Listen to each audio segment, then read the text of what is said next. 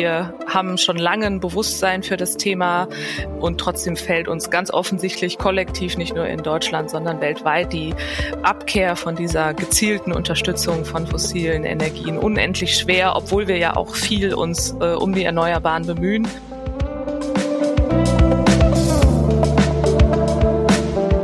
Das war Caroline Chenoid und damit sage ich Hi und herzlich willkommen zu einer weiteren Folge von Future Economies.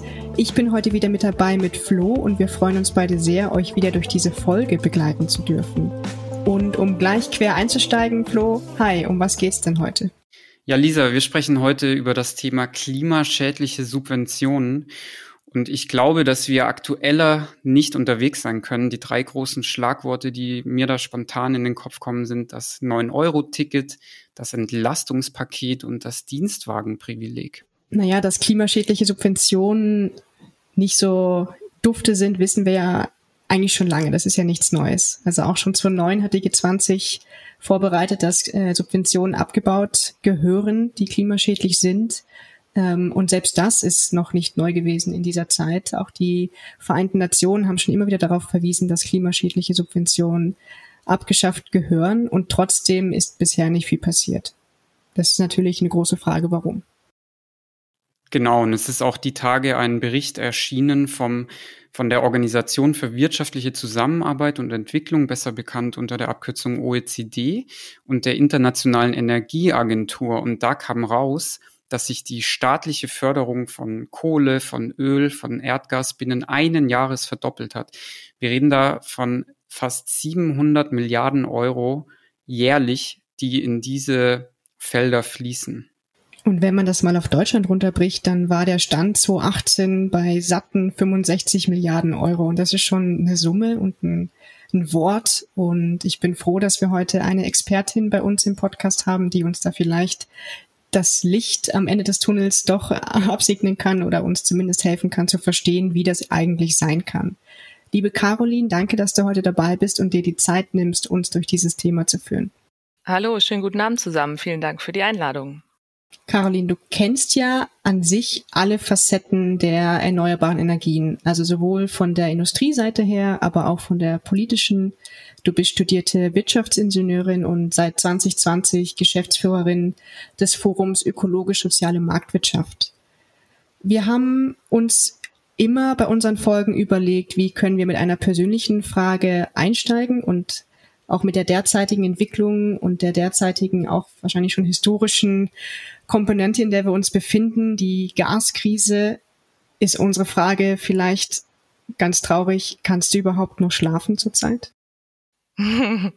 Das ist eine gute Frage. Manchmal stelle ich mir die auch.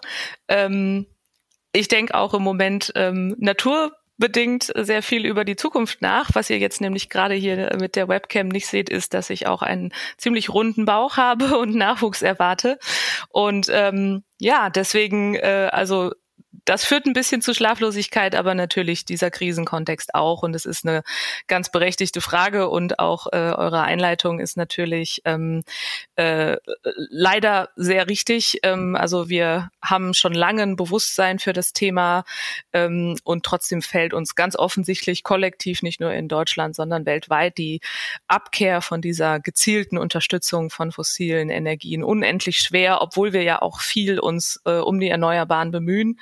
Ähm, aber dennoch können wir irgendwie nicht so richtig lassen von diesem, von dieser alten Abhängigkeit. Und ähm, von daher, ja, ist es Zeit und ich freue mich, dass ihr das Thema auch mal besprechen wollt, ähm, weil es so, äh, so ein bisschen, es ist vermeintlich ein No-Brainer, aber es ist natürlich ähm, einfach auch eins, äh, was noch ganz weit weg ist von der Umsetzung. Mhm, auf jeden Fall.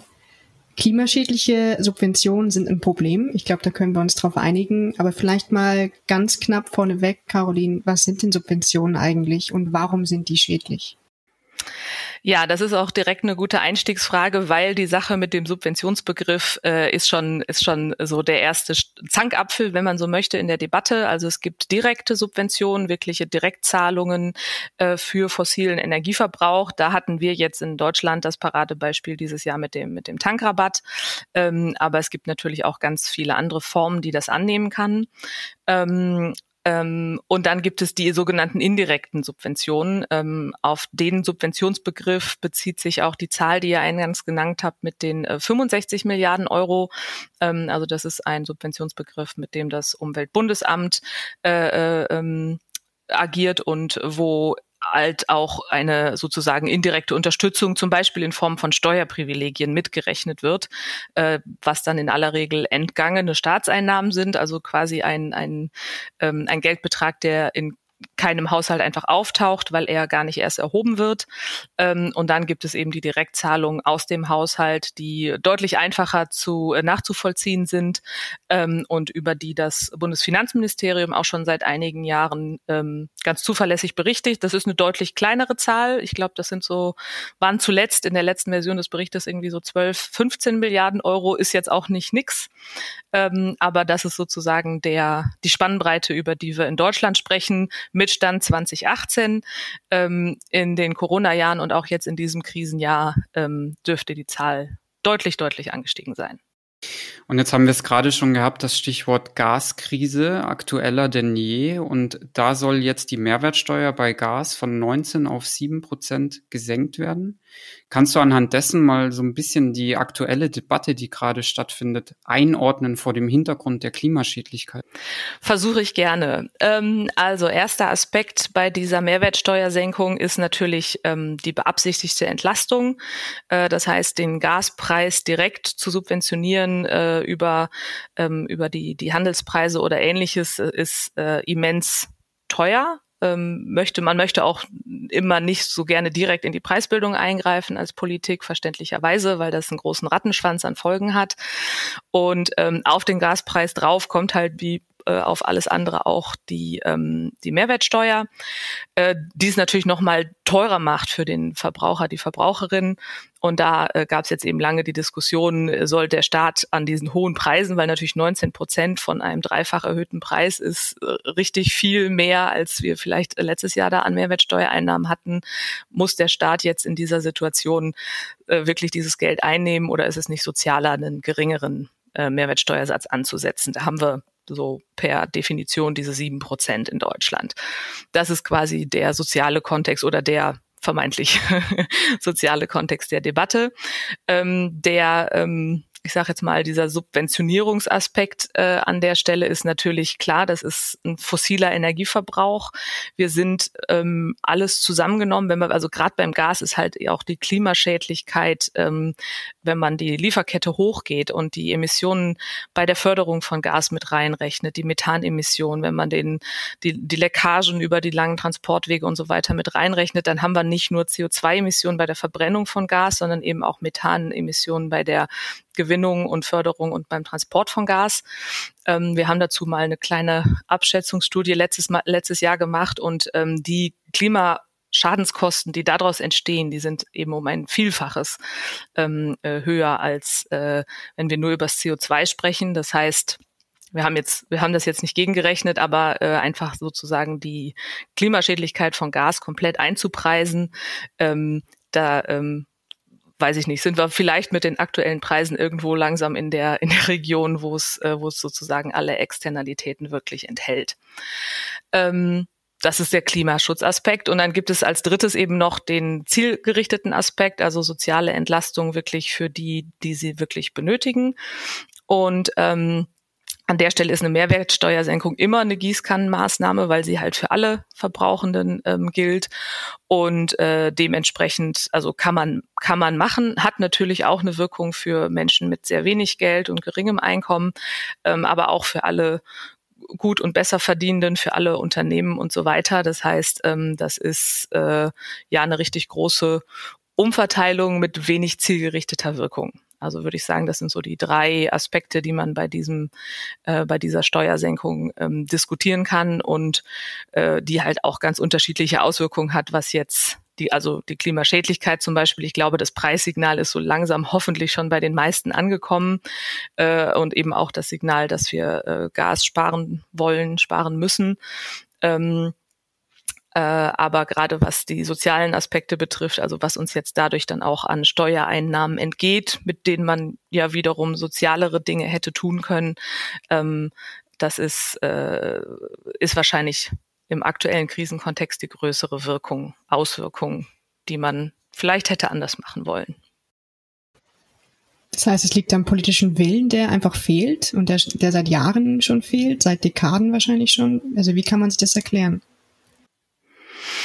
Ja, jetzt habe ich natürlich in dieser Koalitionsverhandlung nicht unterm Tisch gesessen. Das hätte mich auch interessiert. Ich denke, es war natürlich, äh, wie das immer so ist, und in so einer Dreierkoalition ist es äh, auch natürlich noch anspruchsvoller, ähm, Kompromisse zu finden. Ähm, äh, dass es so relativ deutlich zu Lasten des Klimaschutzes gegangen ist, wundert mich auch ehrlich gesagt, bei einer grünen Regierungsbeteiligung.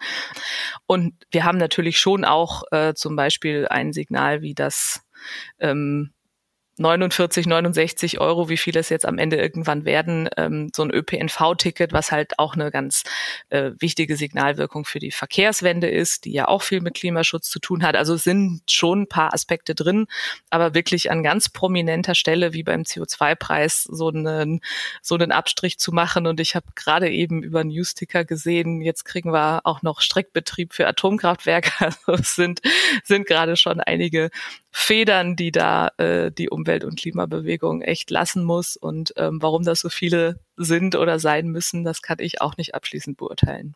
Hast du eine Alternative im Kopf, wenn wir uns die aktuelle Krise anschauen? Oder ist das etwas, was wir einfach jetzt hinnehmen müssen? Und ist das immer ein Krisendenken, das nach schnellen Lösungen für wahrscheinlich auch langfristige Probleme sucht? Oder sind wir da alternativlos? Also alternativlos äh, ist so ein Wort, was ich äh, tatsächlich lieber äh, nicht benutzen möchte. Also ich hoffe, dass ganz wenig alternativlos ist. Äh, und auch jetzt in der jetzigen Situation hätte es hätte es sicherlich Lösungen gegeben, die ähm, die diese verschiedenen Zielsetzungen noch ein bisschen besser hätten vereinen können. Ähm, wir sprechen heute über Subventionen, äh, eine Gegenfinanzierung von bestimmten Maßnahmen über einen Subventionsabbau, der gleichzeitig auch äh, sozusagen die besser verdienenden, die stärkeren Schultern äh, einfach in die Pflicht genommen hätte. Das, das wäre schon auch ziemlich smart gewesen und die bessere Lösung. Ähm, dass wir, ich sage jetzt mal, mhm. das ist jetzt eine philosophische Frage, dass wir als Menschen da oft kurzfristig ticken und äh, ähm, auch die politischen Logiken da oft nicht so einfach sind. Das steht auf einem anderen Blatt, aber auch da würde ich hoffen und mir wünschen, dass das schon anders geht. Ähm, und das hat natürlich am Ende auch immer was mit ähm, mit Mehrheiten zu tun in der Demokratie. Ähm, deswegen hatte ich vorhin angesprochen, also das ist ja natürlich jetzt alles ein Ergebnis von einer Koalition, wie sie äh, jetzt gerade real existiert.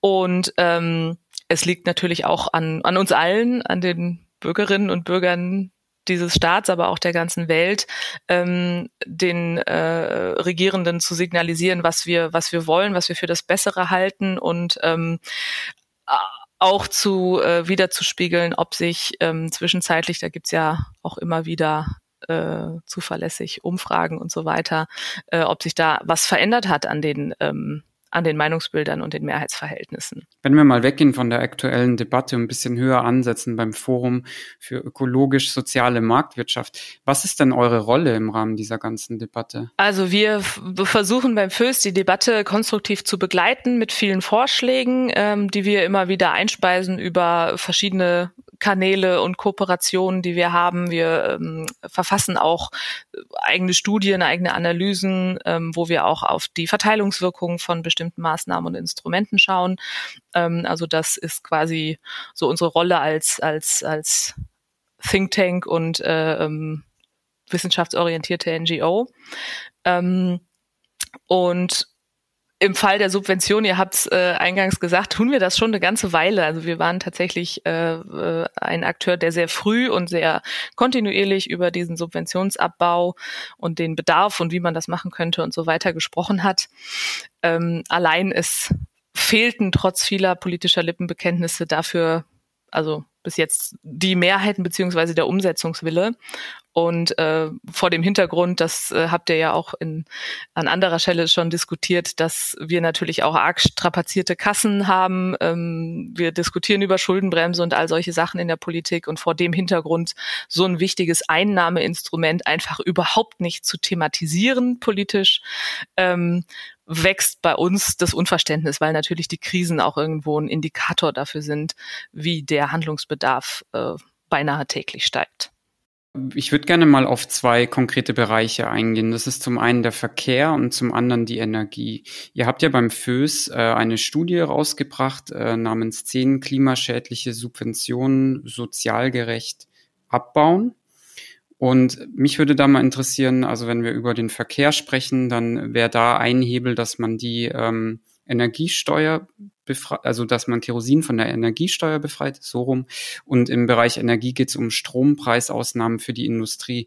Kannst du uns mal kurz einordnen, was es heißt, diese Subventionen sozial gerecht abzubauen und welchen Hebel die dann im Endeffekt tatsächlich hätten? Mhm.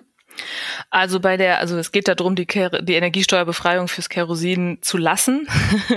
das ist ein dickes Brett, ähm, weil das äh, sehr stark international verankert ist. Also das ist was, was ähm, man für Deutschland allein regeln könnte, um aber wirklich eine Wirkung zu sehen, würde man es zumindest europaweit machen wollen. Und äh, der Hoffnungsschimmer theoretisch ist, ähm, dass das sogar Teil des Fit for 55 Pakets, also des großen Green Deal Legislativpakets der äh, EU-Kommission ist äh, diese Befreiung sukzessive abzubauen europaweit. Ähm, das wird über die sogenannte Energiesteuerrichtlinie geregelt, äh, die die Mitgliedstaaten dann in nationales Recht umsetzen müssen. Ne? Also ist alles ganz kompliziert und europäisch, aber der Vorschlag liegt auf dem Tisch. Und ähm, seit beinahe letztes Jahr Juli, als der veröffentlicht wurde, hat man da kaum noch was von gehört. Ähm, das ist ein bisschen bitter. Also über ganz viele andere Dossiers aus dem äh, Paket wurde ganz viel diskutiert und auch schon geschrieben und so weiter. Und ähm, bei den Steuerthemen haben wir immer das Problem, dass wir Einstimmigkeit brauchen in Europa. Das heißt, die Chancen für diese Reform stehen mit Sicherheit nicht gut von Anfang an.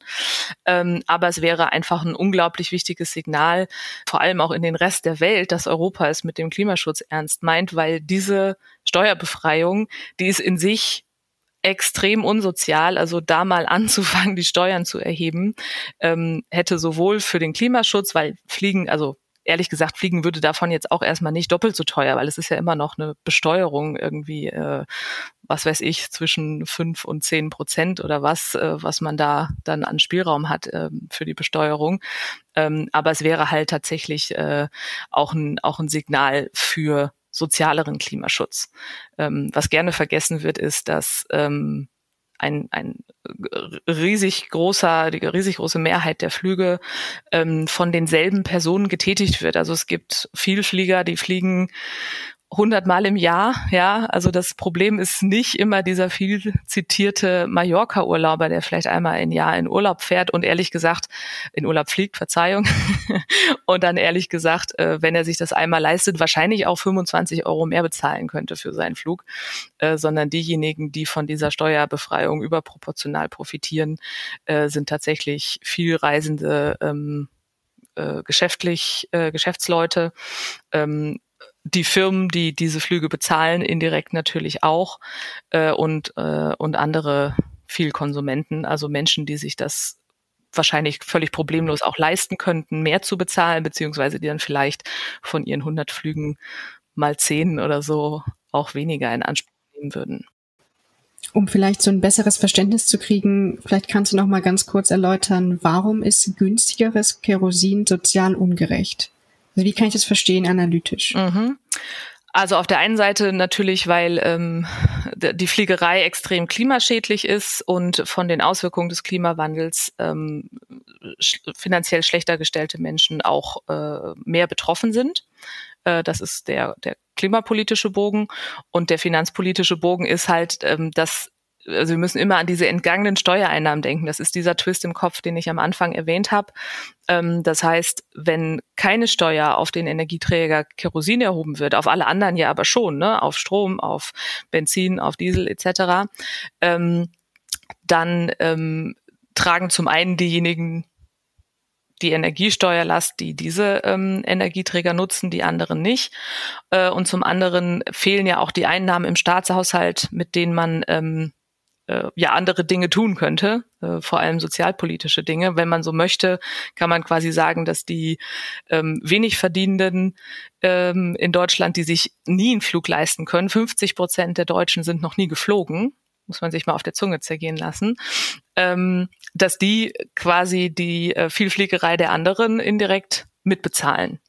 Und perfide wird's, wenn man sozusagen den Hin- und den Rückflug nimmt, weil ähm, in Deutschland würde nur einmal die Steuer anfallen und ähm, die für den Rückflug zum Beispiel in Spanien oder von mir aus auch in Thailand.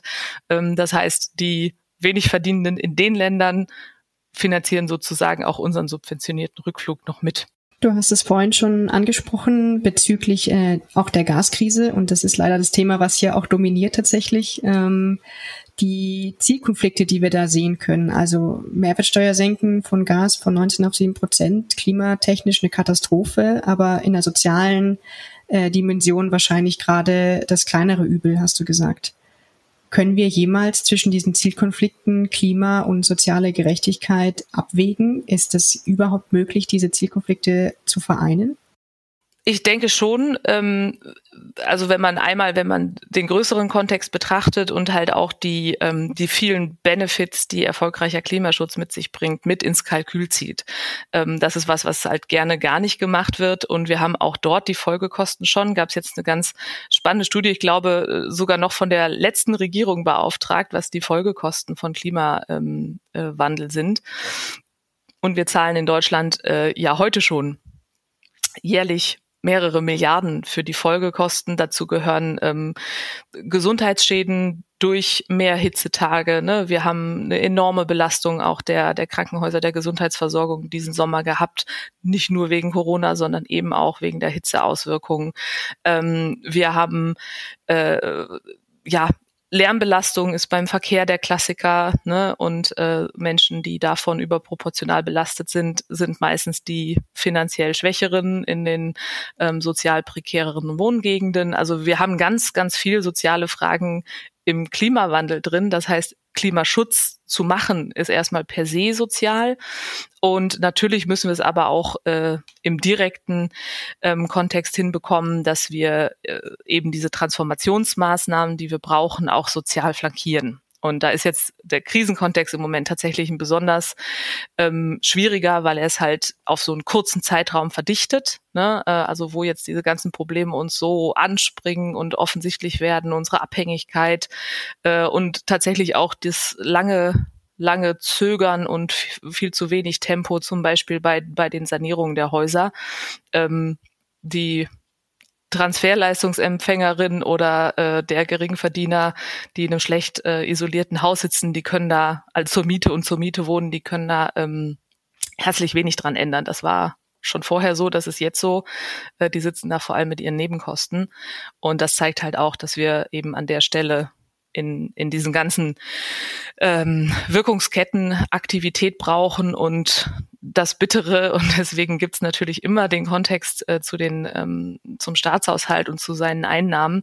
Äh, das Bittere ist halt, dass wir da jetzt richtig viele Milliarden kurzfristig aktivieren, aktivieren müssen, glaube ich, tatsächlich auch für unseren sozialen Zusammenhalt, äh, die uns dann Worst Case in, äh, im nächsten und übernächsten Jahr auch schmerzhaft fehlen werden für die Finanzierung der Transformation.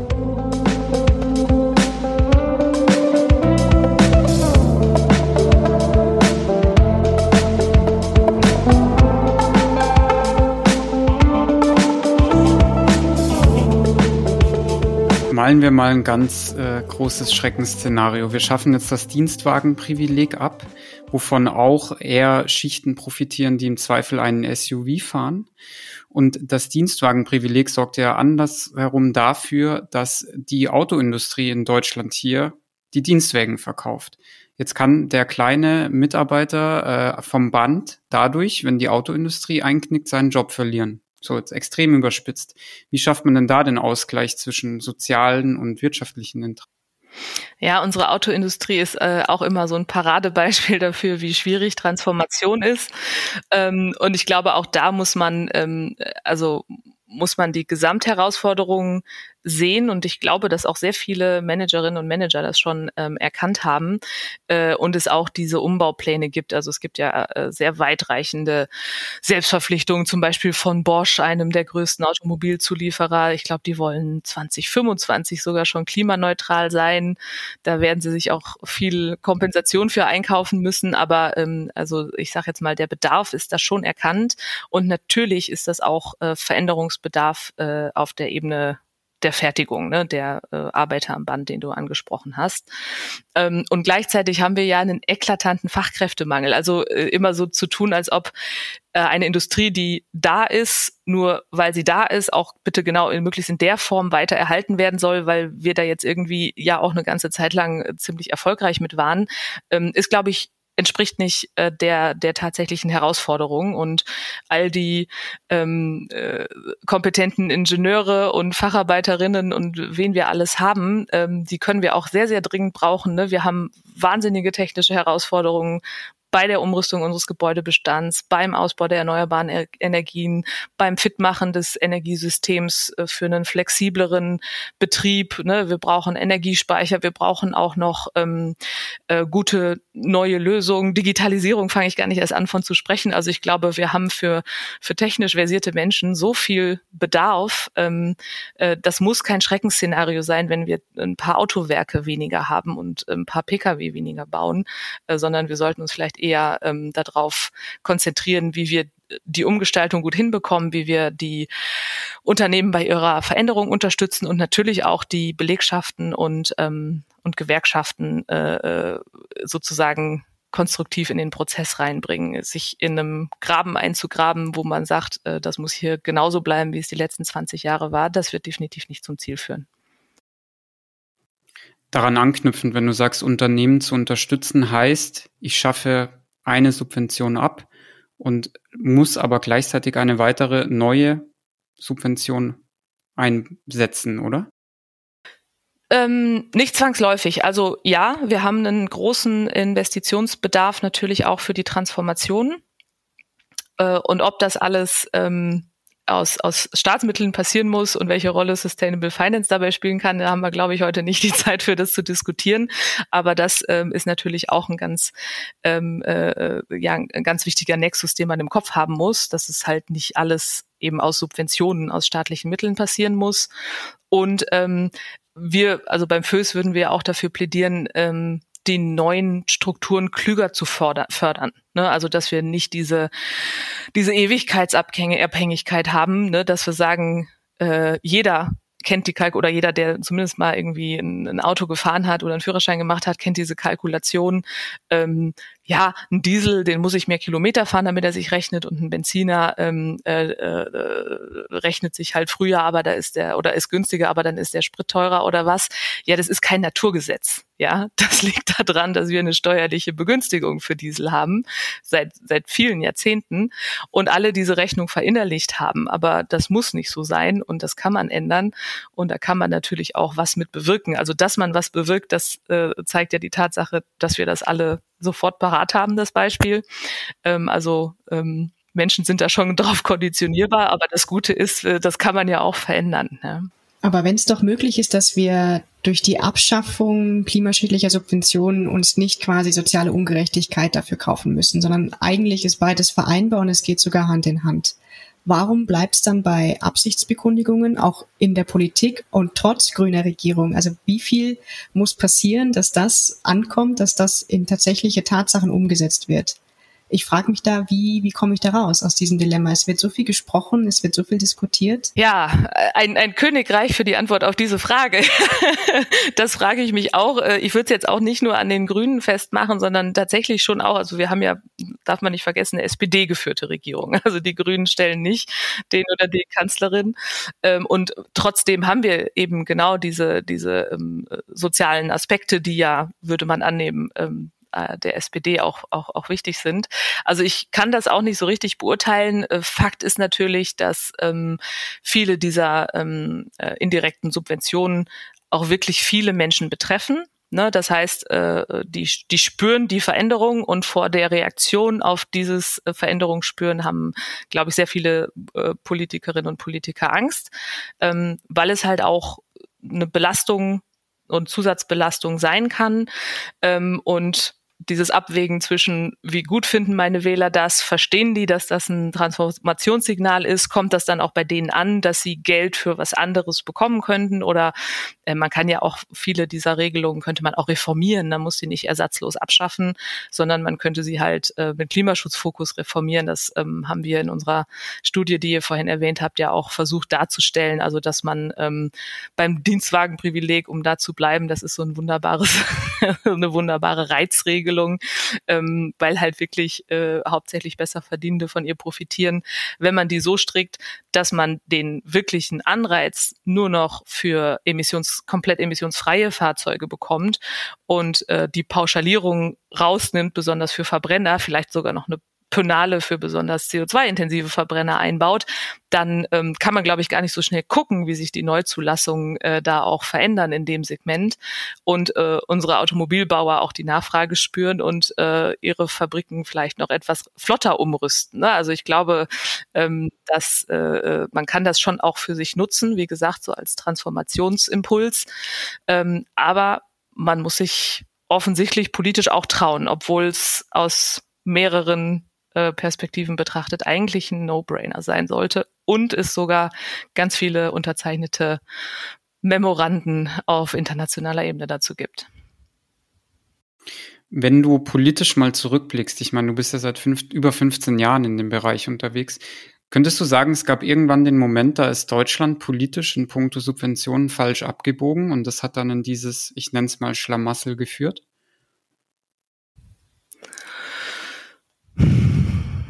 Also ich glaube, so den einen Punkt in der Historie, den gab's nicht.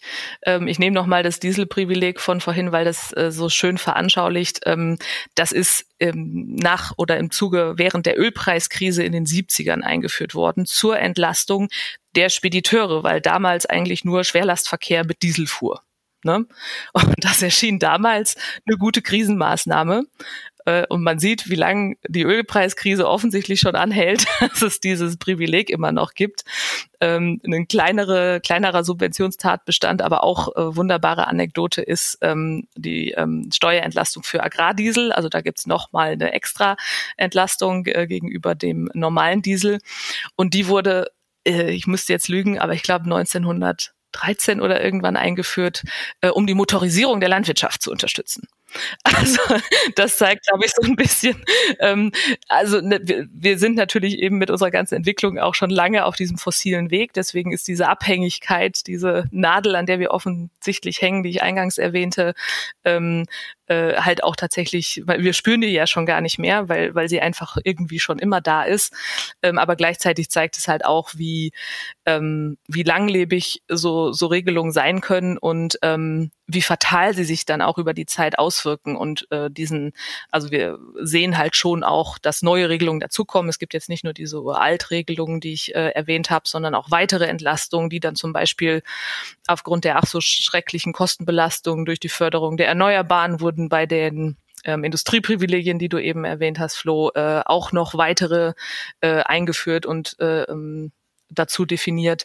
Und so kommt eins zum anderen und ähm, was Neues machen ist ja immer leichter als was Altes abschaffen, aber im Endeffekt führt es, äh, führt dieses Agieren, dieses politische halt wirklich dazu, dass wir die Transformation maximal teuer machen, weil wir ja gegen das Preissignal, das also senkende Preissignal für die Fossilen anfördern mit irgendwelchen Förderprogrammen äh, und äh, quasi der, ähm, der Vorteil, den uns die klimafreundlichen Technologien bringen in puncto CO2 äh, Freiheit oder deutlich äh, geringere Emissionsintensität gar nicht zum Tragen kommen kann.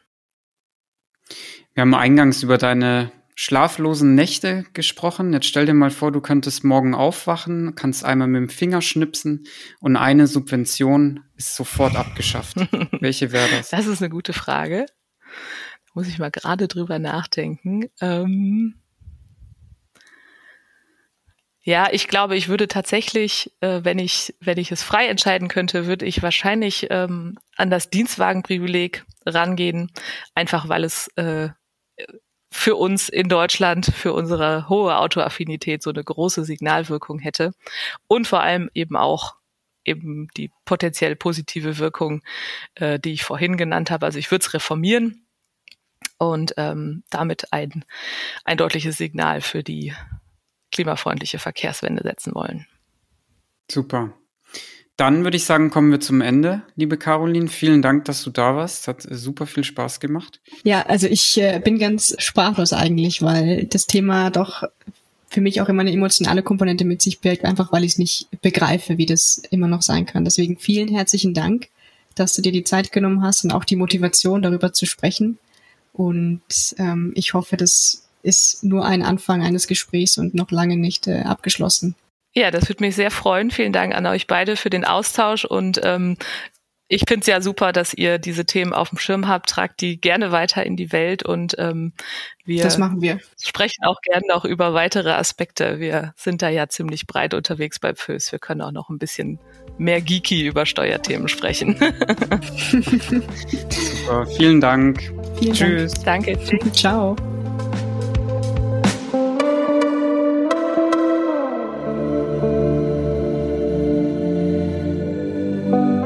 Ja, das war eine neue Folge zu klimaschädlichen Subventionen mit Caroline Schenoid. Flo, was ist denn dein Eindruck gewesen? Spannendes Thema, oder? Super spannend. Äh, ich muss zugeben, dass es mir schwerfällt, dieses ganze Konstrukt äh, zu greifen und zu entwirren. Ähm, aber ganz interessant fand ich den Aspekt, dass das Narrativ eigentlich irgendwo falsch unterwegs ist da draußen. Und zwar ganz konkret am Beispiel ähm, Kerosin wenn man die Subventionen für Kerosin beziehungsweise die Steuerfreiheit abschafft, dass dann die Flugpreise hochgehen. Das ist ja in der breiten Masse dann eher so die Wahrnehmung, oh mein Gott, äh, keiner kann sich mehr fliegen leisten. Aber eigentlich sagt sie ja ganz klar, hey, die breite Masse fliegt nicht. Und das ist das, ja. was ich so spannend finde, wo man eigentlich wirklich so das Narrativ erstmal umdrehen müsste. Und was würdest du sagen so zum Thema Politik, weil es war ja auch ein Schwerpunkt? Ja, ich bin da doch sehr, also dieses Thema habe ich auch schon erwähnt, das ähm, nimmt mich emotional auch total mit. Ich finde das unbegreiflich und gleichzeitig aber find, fand ich es jetzt mit Caroline ganz angenehm zu hören, dass auch sie politisch da nicht so ganz weiter weiß und dass diese Unzufriedenheit und dieses Unverständnis auch da auf Resonanz trifft bei mir in diesem Fall. Also dass auch sie sagt, es fehlt da irgendwie am politischen Willen, weil eigentlich ist alles da, die Information ist da, das Wissen ist da, wir könnten das auch einfach umsetzen. Wo ist der politische Wille? Wie siehst denn du das? Ja, was, was ich interessant fand, war, dass sie gesagt hat, dass äh, viele Subventionen da draußen eigentlich schon eine Relikt alter Zeiten sind. Und ich habe auch den Eindruck, viele Subventionen entstehen in Krisen die Politik verfällt vielleicht in so eine Form von Aktionismus und glaubt, man muss jetzt was machen. Ich musste da spontan auch an die Abwrackprämie denken, die ja damals im Zuge der Wirtschaftskrise, ich glaube 2009 war das, äh, eingeführt wurde und dass man da dann wirklich versucht, politisch irgendwie einen Einfluss, einen Hebel zu haben und erst später, wie heute, sehen wir dann, was eigentlich die Quittung davon ist. Ja, krisengeleitete Politik, das ist nie nachhaltig gewesen, sondern hat immer nur schnelle Antworten auf vermeintlich schnelle Probleme, aber eigentlich im, im langen Atem haben wir davon nicht viel. Genau. Und damit würde ich sagen, kommen wir zum Ende. Genau. Ich hoffe, das ist ein Anreiz zu einem nicht abbrechenden Gespräch, dieses Thema, und dass wir unsere Zuhörerinnen damit abholen konnten. Und wir sind natürlich gespannt, was ihr davon haltet, was ihr mit dem Thema verbindet und auch mitnehmt. Und genau, wir würden uns sehr über Anregungen freuen und eure Einschätzung. Schaut mal vorbei auf Instagram, schaut mal auf unsere Website, schaut mal auf LinkedIn und auf Twitter und wir freuen uns, wie die Lisa gesagt hat, immer über Nachrichten von euch. Tschüss und bis zum nächsten Mal.